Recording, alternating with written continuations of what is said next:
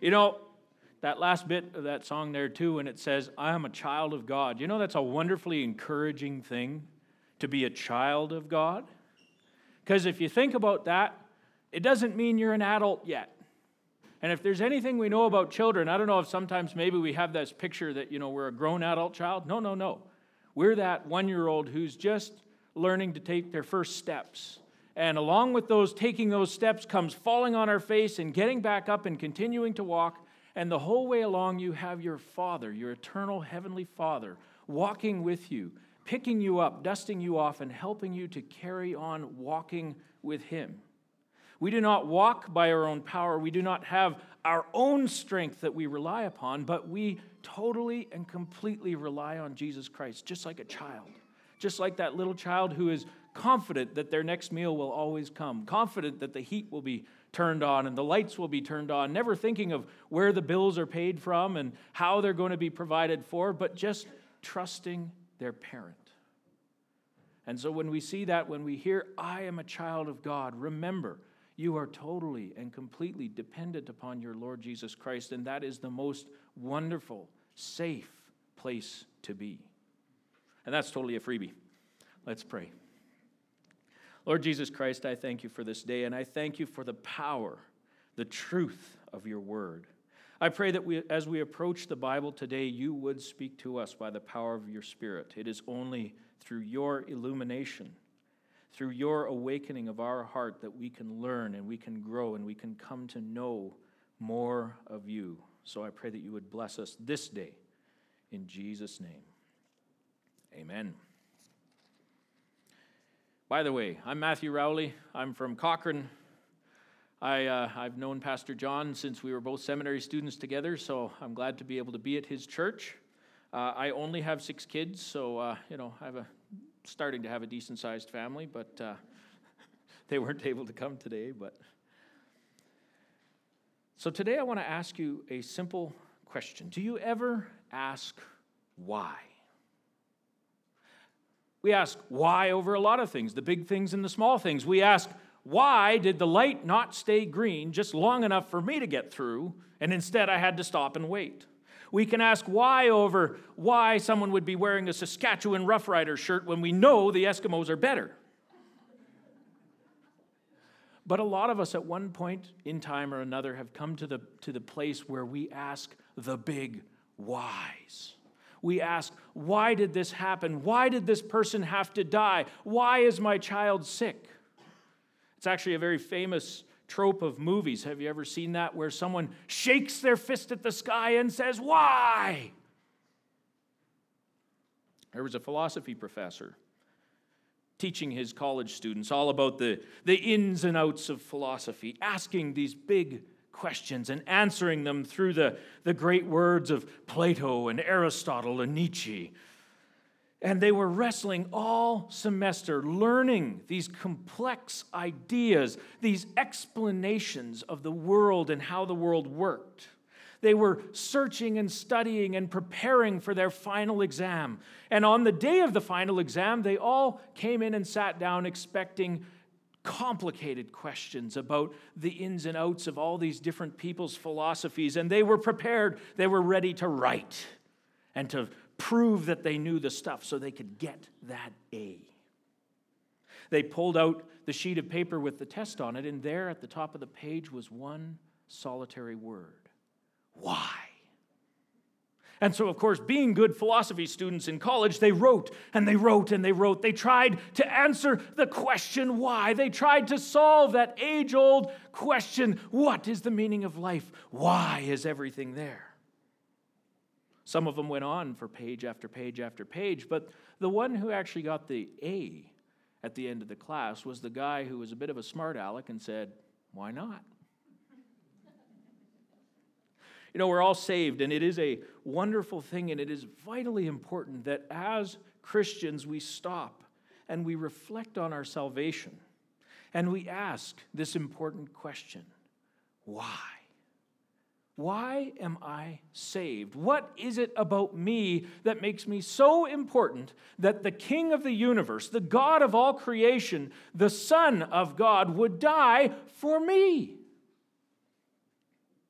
Now, thankfully, unlike the philosophers, we don't have to go off into a corner and try and think our way to an answer. We don't have to come up with something brilliant on our own that can somehow defy human ability and come to an answer. We can turn to the scriptures. So please turn with me to Ephesians 2 1 to 10.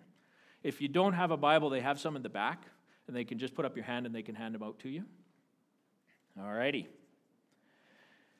So we're studying in Ephesians 2. This is, of course, written by Paul, and he was writing to the Ephesians, who were one of the, the better churches. It's funny, you read some of the letters to the churches, like 1 Corinthians, and uh, uh, Paul is giving them a rather strong encouragement to stop doing what they're doing and start doing right. But in the case of the Ephesians, he's writing a letter to people that he considers to be saints, fellow servants of Christ Jesus. But as he's speaking to these well seasoned, mature Christians, he doesn't simply pat them on the back and say, Good job. He starts in the most wonderful place. And you were dead.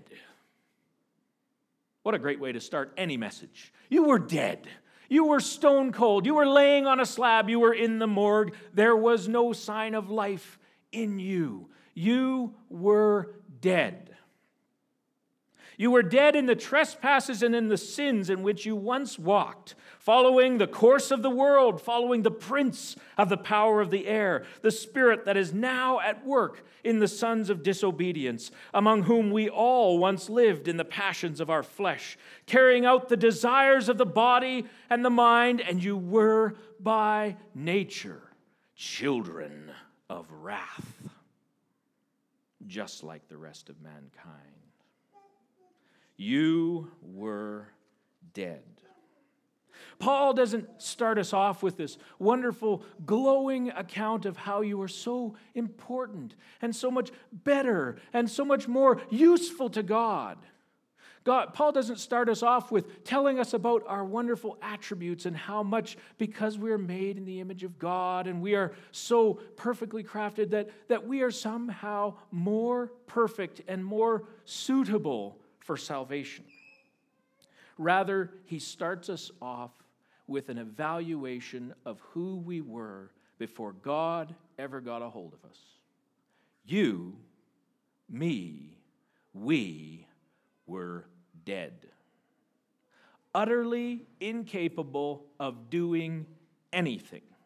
Now, this is a very important idea because as we all know, we're all pretty sure we were alive and that in fact we did all the saving sometimes, aren't we?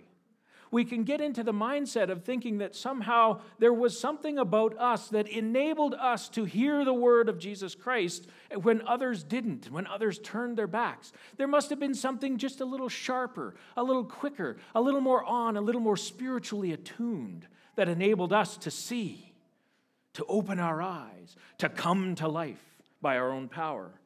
But Paul lists off in detail just how dead we were.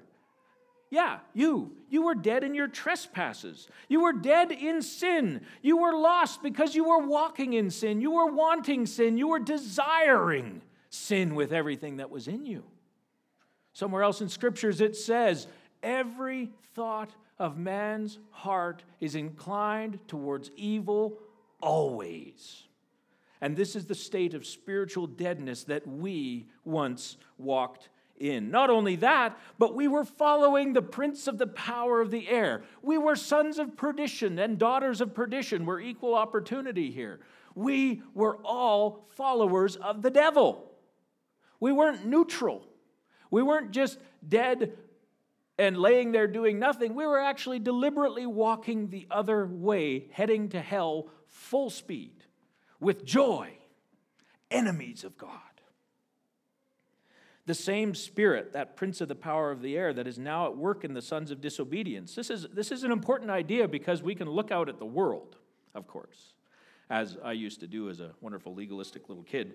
And we can look at ourselves and see all the work that God has done in us, and we can say, man, I'm better. I'm just better than all those people. Look at those sons of disobedience over there and all the sins that they're doing. Well, I can assure you, I would never do that. I would never sin. I'm above such things. Right? We can picture the sons of disobedience as someone other or something other. We can look around the world at all the sin, degradation, loss, problems, diseases that come with evil, and we can say, Thank God I'm not one of them. And Paul says, You, you were dead. You, you were just like all of those, and you once lived in the passion of your flesh carrying out the desires of your body and mind. You were desiring all of the things of the world. You were just as lost, just as cold, just as much a child of wrath as anyone else. You were just as heading for eternal damnation. You're not special. Doesn't that just get you? Doesn't that just hurt? I don't know about you, but I like to think that I'm the center of the universe. Now, I'm sure everyone likes to think that they're the center of the universe, so I can put you at ease. I am, so you're not.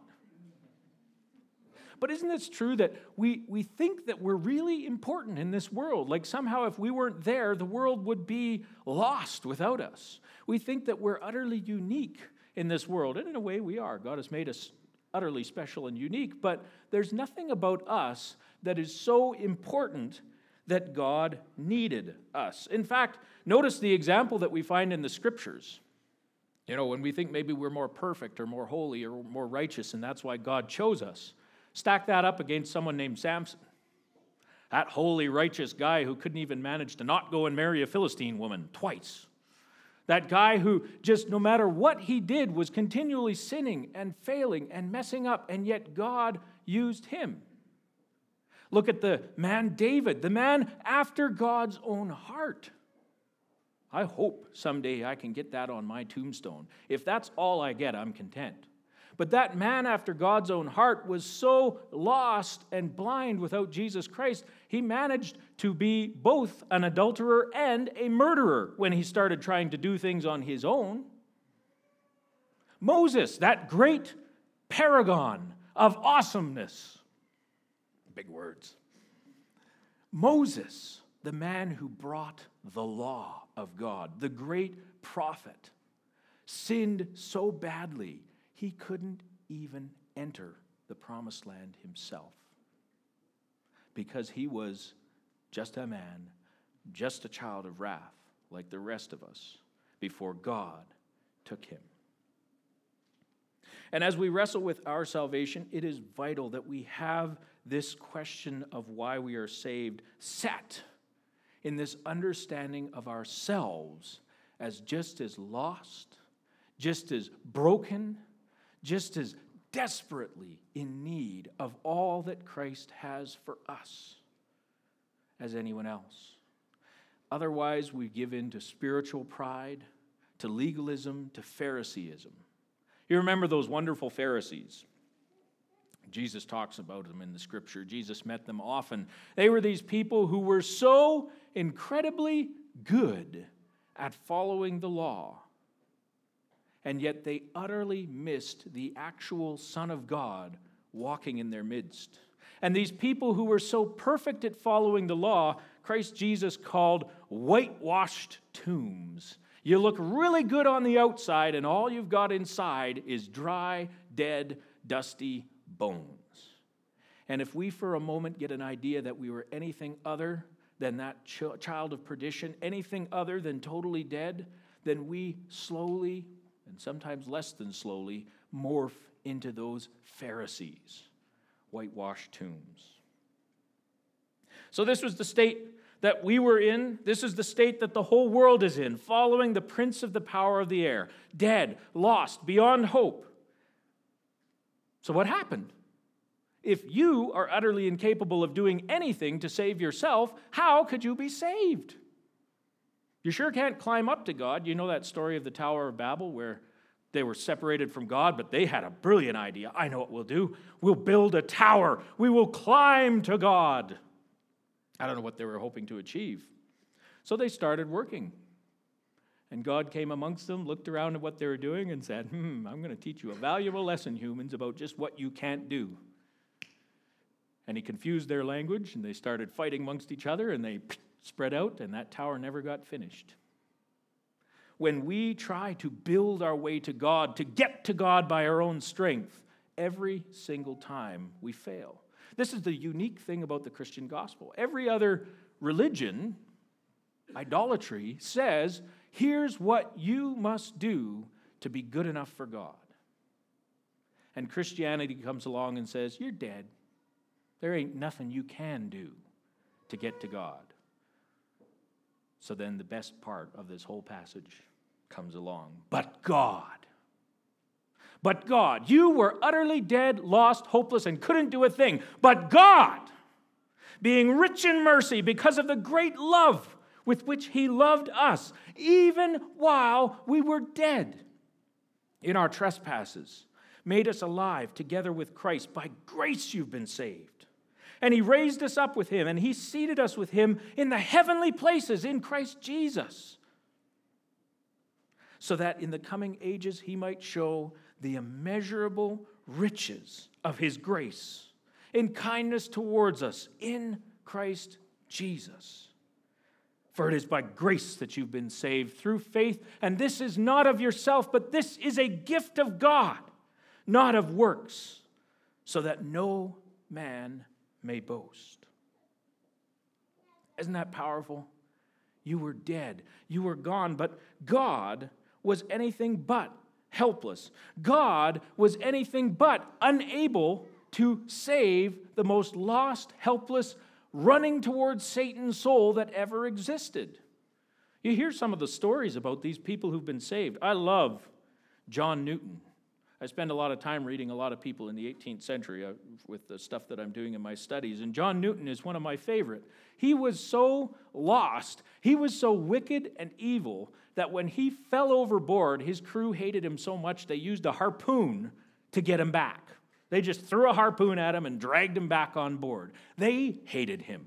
The slaves that he was carrying on his slave ship hated him. He was a son of the devil if there ever was one. And he came to faith and he wrote that amazing, timeless classic, Amazing Grace. How sweet the sound that saved a wretch like me. That's a really good word that we got to use a little more. A wretch. Someone so lost and hopeless, there's no way that anyone could even value the person. But God, because of the great love with which He loved you, with which He loved me, actually took you made you alive, took this dead thing laying on the stone, breathed life into it, and then didn't stop there with just bringing it to life, but actually raised it up, seated it in the heavenlies in Christ. God took us and didn't just say, I'm going to give you some life. He said, You are my child, and I have made you alive in love. Because of the richness of his mercy, he didn't have to do it. You know, there's this myth that, that goes on out there that, yes, God had everything except fellowship. He needed mankind, and that's why He made them, and this is why He saved them. Well, let me get that out of the way. God doesn't need anything from anybody ever. God has perfect fellowship in the wonderful Trinity. This is one of the miracles of his revelation is that God is utterly and totally complete and beyond needing anything from anyone, and yet for some reason, He still made us and He still loved us. And then while we were busy shaking our fists at Him in anger, He saved us. He made us alive in Christ. You know, it's a most wonderful personal thing He could do.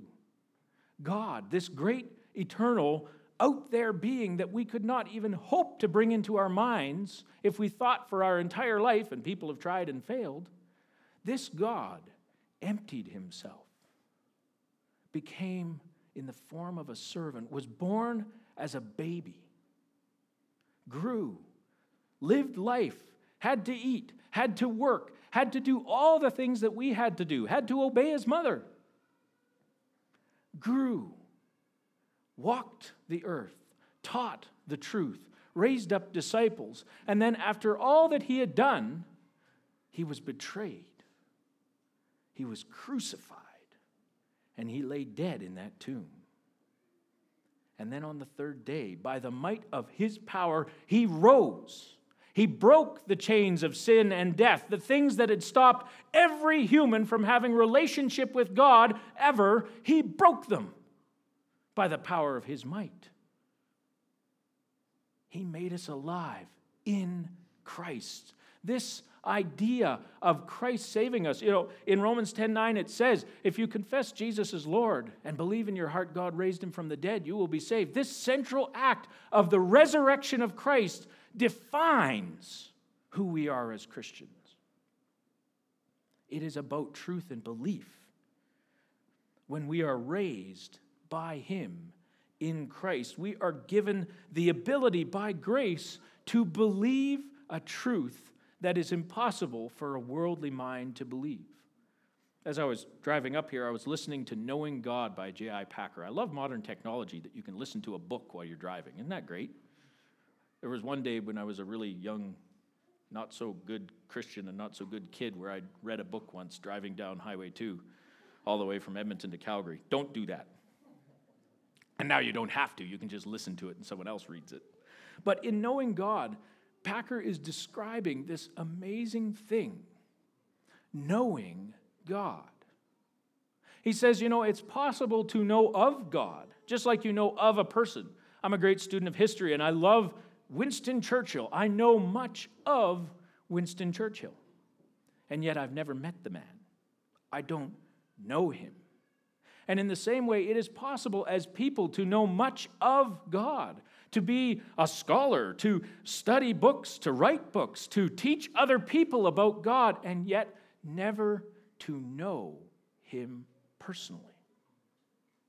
But what God did when He made a way by grace, when He made us alive by grace, is He gave us the power, the ability to truly know Him as our Lord, as our Savior, as our Father and to live a life in true relationship with Him. This is something extraordinary. Again, you look around at the other so called religions of the world, they're not interested in a knowledge of God, actually knowing Him. They just want you to do the right thing and make the right sacrifices, and you'll be fine. God says, Sacrifices I don't desire. I want you to know me. I want you to obey me. I want you to live my life with me. For it's by grace you have been saved. I love this picture. By grace you have been saved through faith. And he's really careful to spell it out. And this is not of yourself, this is not by works, this is not because of something you did. Growing up, I thought that the way salvation worked was God paid the down payment on this mortgage of salvation. God started the process, He got you saved, and then you spent the rest of your life working hard, being good, and paying Him back. Because don't you know salvation's worth a lot?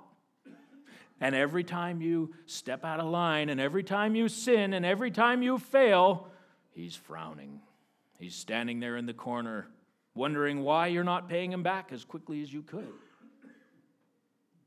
And this says no. It is by grace, it is not of works. It is not you working for your salvation. Now, it does involve a change, doesn't it? When God changes our lives, we walk His way. Uh, Packer was just talking about this. The new creation, the person born of God, made alive by Christ, seated in the heavenlies, hates sin as much as their Father does. They walk towards God because he is their father. Just like that little child taking their first steps looks to mom and dad for someone to walk to. This is the power of Christ in us. So we can think that it's all of us. There's actually that story of the guy who got his foot caught in the railroad track. Have you heard that one? Train starts coming and he's getting a little worried. And so, as you do when you're in a tight spot, he starts praying. He says, God, if you get my foot out of this railroad track, I'll be a better person. Nothing happens. God, if you get my foot out of this railroad track, I'll stop smoking and drinking and going to wild parties. And nothing happens. Okay, God, if you get my foot out of this railroad track, I'll go to church every Sunday. Nothing happens. Finally, in desperation, he says, Okay, God, I'll give everything to you. I will serve you with my whole life. I will become a minister of the gospel. I will devote myself to you. And his foot comes out. And he says, Never mind, God, I got it. It's a humorous thing, but this is the way we operate in our salvation a lot of the time, isn't it? We're very concerned that God help us out of our tough times, but in the rest of the times, we're going, Yeah, I think I've got this, God. You can take a holiday today, and I will do this. I will make my own plans. I will follow my own dreams. I will live my own life. And if I get in a tough spot, I promise you'll be the first to call. And surprisingly, our life doesn't work the way it should. And surprisingly, we find a struggle in our Christian life. We find that when we are, we are totally and completely lost without God, and this doesn't change after that moment of salvation. We are still every day saved by grace, and we are still every day only in Christ able to do anything, able to live at all. In Him we live and move and have our being. You know, a wonderful truth to think about is that while Christ was nailed up there on that cross, and while those people were down there mocking him, he was giving them the breath that they took as they cursed the Savior. Not only that, but he was holding together the world, including those nails that held his hands to that cross. When we say, In him we live and move and have our being, everything of us is utterly dependent upon Christ in every way. So if we get this picture of our salvation as me plus Jesus, we're missing it. When we are a new creation in Christ, when we the old person has passed away and is dead and the new one has come, we are totally and utterly and completely revolving our life around Jesus Christ. And this is where it starts to really dig into the way we live. Because there's a lot of us where that's a struggle. Oh, I'm really good on certain areas, for sure. I can follow Jesus here, here, and here, but oh, whoa, whoa, whoa, Jesus, now, you're asking too much if you take this precious thing of mine that I really want control over. I like to tell people that there's three main ways that Jesus tests our trust in him cash, kids, and call. I'm a good Baptist, I alliterate. God loves to say, What are you going to do with your money? Oh, you, you trust me, do you? Let's see. What happens if you don't have any money? What happens if you don't know where the next bill is coming from? We'll find out. He loves to test us with our kids, doesn't he? He loves to make us worried. Not him, but we love to worry. We love to be doubting and questioning. And what if they don't grow up right? And what if they slip and fall? And what if they break their leg? And what if they don't get a big job and become a doctor and provide for me in my old age? What if, what if, what if? And God says, Trust me with your kids. I was talking to someone the other day who was really worried that their child wouldn't go to college and get a good education and all of that. And I said to him, You know, in God's economy, the best thing for your child might be to die. You go and look at the 12 apostles. You heard the stories of how they've all died, right? There was only one apostle who managed to avoid a violent death. Every other one was brutally killed by somebody. And the one apostle who survived was John. And the reason he survived was because they boiled him in oil and he wouldn't die.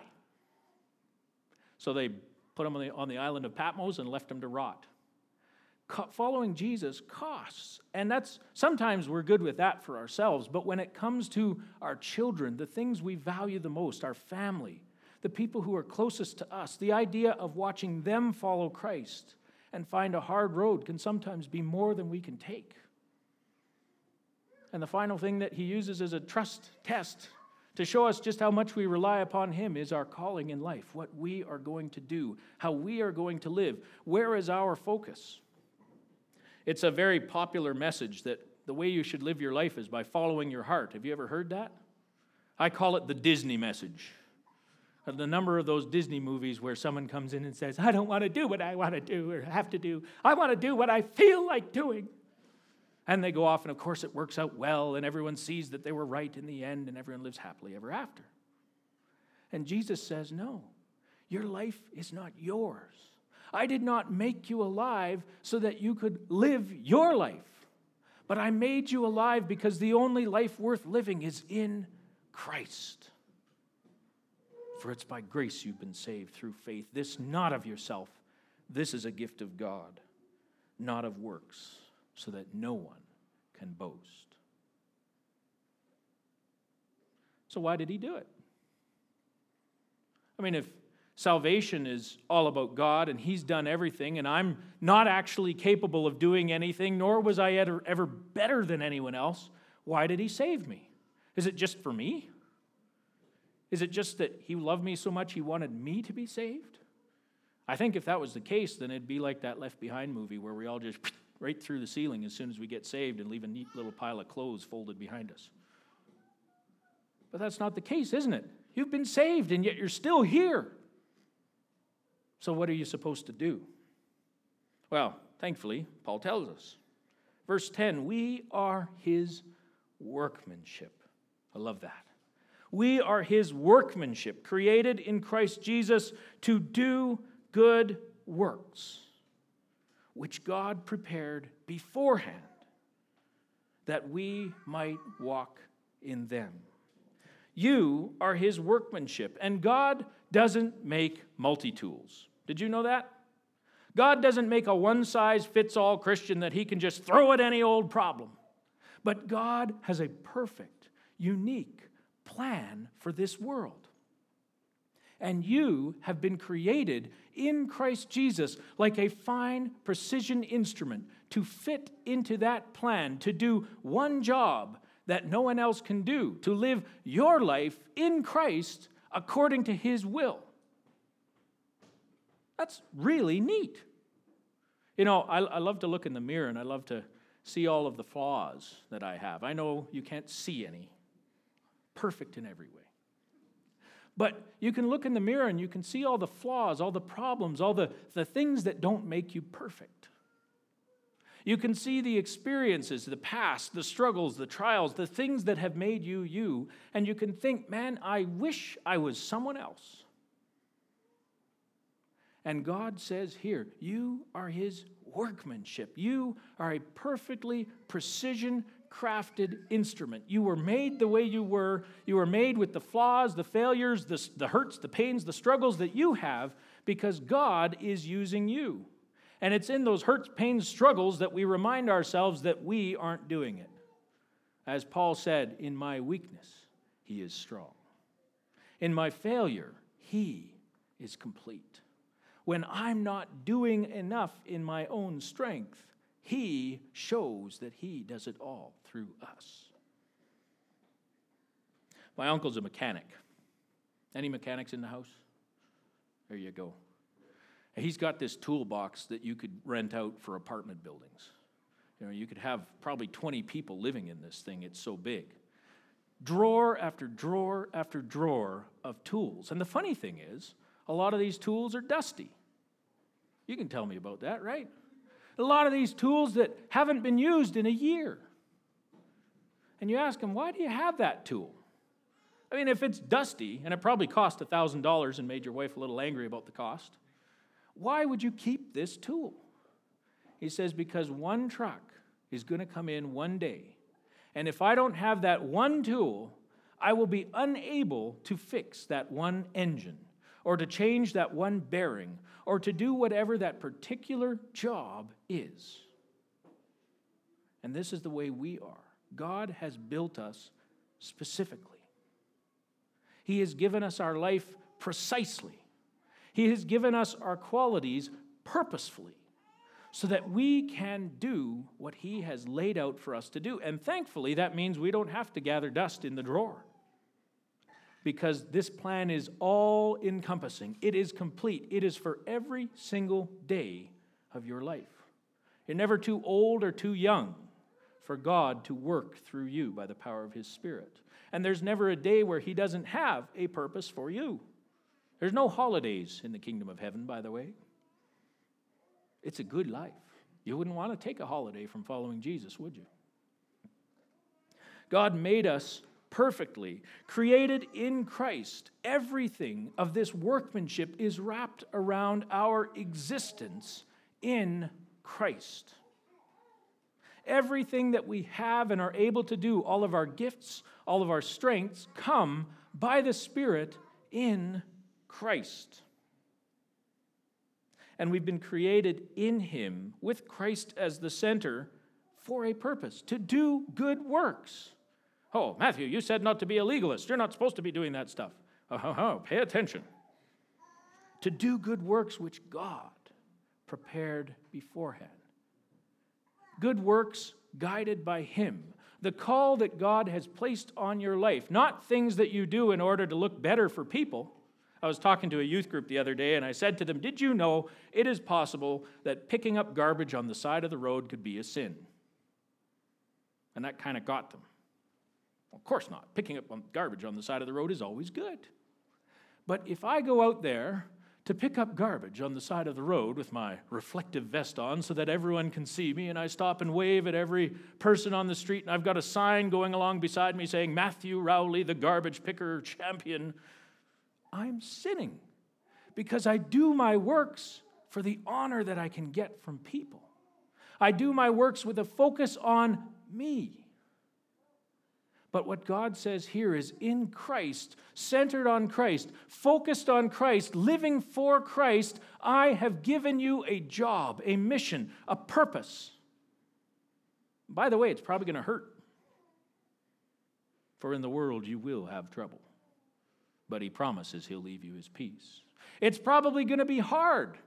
For me, it meant I had to move to Ontario. I know there's some Ontarians in the house, but it really is as bad as everything you've heard about it. For me, it meant leaving my family, my home, everything I love, the mountains, the wide skies, and going to a different place to obey Jesus. Thankfully, it also meant coming back. For, for some, it means sacrificing everything they have. There's a story out of, uh, I think it was Czechoslovakia back in the day, during the communist era, Balkan states. And there was a pastor and the, the authorities, communist authorities, did not want him to preach anymore. And they wanted him to deny Christ because he was inconvenient to them. He was causing a real problem for them because as he served God, people were turning away from communism. But they knew they could put a gun to his head all day long and tell him to deny Christ, and it wouldn't do a thing. They knew that he would stand, they knew that he would be faithful. So they took his 12 year old son and they put the gun to his head and they said, Deny Christ. And the son said, Don't do it. And he said, I can't do it. And they killed his son in front of him. Serving Christ Jesus costs you everything, and sometimes it's not as simple as dying for him. But it can mean watching your world go sideways and not understand why. It can mean being in a situation with, where you have to deal with the pain and the suffering and the sorrow of this world. The hurts caused by people who reject you. Those who will betray you just like they betrayed your Lord and Savior we can get this kind of romantic image of following God and think it's just going to be so easy as I march on to war with the Holy Spirit at my side and everyone falling aside around me. But it's a hard road. The message of the gospel is not, come follow me and I'll make life easy. The message is, take up your cross and follow me. Come to the hill of crucifixion, sacrifice yourself for the only thing that is worth anything. And I will use you as my hands and feet. I will work in this world. I will build my kingdom, and the gates of hell will not stand against it. This is the message of the gospel. This is what it means when he says, You are his workmanship, created to do things created to go out in the power of the Spirit, to preach the gospel, to change this world, to change this country, because the power of Jesus Christ is the power that can do that. Those 12 apostles who were killed, all but one, they didn't die for nothing. Those 12 apostles who came from Palestine, a place where there was really nothing going on, the backwater of the Roman Empire, by the power of the Spirit, by the word that they preached, by the truth of the gospel of Jesus Christ, changed an empire, changed the known world. not of themselves, not by works, so that none of them could boast either. For it's by grace that every single one of those people was saved and has been saved. It's really easy to get discouraged when we look around our world today. We can forget that there is a God in heaven, that there is power in the blood. That's a good old song. Have you heard that one? There is power in the blood. In Jesus' work, all things are complete, and we can walk in them. So your life has a purpose. God saved you with a purpose. God saved you with a mission. God gave you a call. God gave you a task, and nobody has the right. Nobody has the ability to say, Oh, I'm sorry, that's not my gifting. I'm not good with words. I'm a man of slow speech and slow tongue. Do you remember Moses saying that in the scriptures? God said, That's all right, I'll send Aaron. You notice Aaron couldn't get a word in edgewise. Because when God grabs hold of your life, when God works through you by His Spirit, God will do things you didn't know you could do because you're not doing them. You have a call, you have a purpose, you have a mission. The answer to the question of why is to remind yourself look who you were. Look what God did and reflect on why He did it. Your life is a mission, your life is a call. You've been sent to have an eternal impact on this dark and suffering world. And everything you do in your life is that opportunity in the Spirit to have an eternal impact. You know, there's so many people who work their whole lives to find meaning, to find purpose, to do something that will last beyond them. And they get to the end of their life just like Koheleth in Ecclesiastes, and they say, Vanity, vanity. Everything is vanity, a chasing after the wind. Nothing on this earth has any lasting importance. So look beyond the earth. You are his workmanship. This world is full of need and of darkness, and the call to every Christian is to walk the path of the Christian life that God set out before us. We cannot do this on our own, and we must have His strength. We must be in communion with Him. We must walk with Him. We must live His life. And each of us has a special world we're in. You're a mechanic, you're a minister of the gospel. I worked in a pipeline shop. Let me tell you about the needs in a pipeline shop for the gospel. Every one of us has a world that we live in. Every one of us has people that we come into contact with that perhaps will never see another Christian face. And God has given us the duty, the joyous task, the mission to be his hands and feet, to be his voice. You got to walk the walk, let me tell you. And you've got to talk the talk. And when we do that in the power of the Spirit in our daily life, we will see people come to know Him people discipled, people growing, people going from the Sauls of this world who are killing the Christians to the Pauls of this world who are preaching the gospel and seeing lives changed across the world. Not because of what we do, because we can't boast, but because of who He is. The purpose of salvation is that we serve God and that we all are, for every moment of time we spend on this earth, focused on Him. You know who you were. I know who I was. And you know what he's done. So, how are you going to walk into the things that he has for you? How are you going to submit your life to Christ today? How are you going to give up that thing that you've been hanging on to? And this is where I'm going to leave off preaching and get to meddling. Every single one of us, every day, has something that God is working on in our lives. There is something that by His Spirit He is convicting us of that we need to change, to give up, to surrender, to set down before Him, to walk closer with Him. None of us is any better than anybody else, and none of us is so perfect that we've got it all worked out. And I know I've talked to some old faithful Christians. I've talked to people who've walked in the faith a lot longer than me, and they know that truth too. So this day, I ask you to stop and to listen to what God is saying in your conscience and to ask, Where are you calling me to change, to give up, to walk closer with you, to be evermore the workmanship that you have made me to be? We've got the on the back there that uh, basic sign. We are here because God made us alive and saved us as precision tools. And He crafted us to glorify Him and to have that eternal impact by doing the good works He prepared for us. That's what I want you to take away. If you forget anything else, especially my bald spot, forget that. I want you to know this you are His workmanship, and you've been created with a purpose.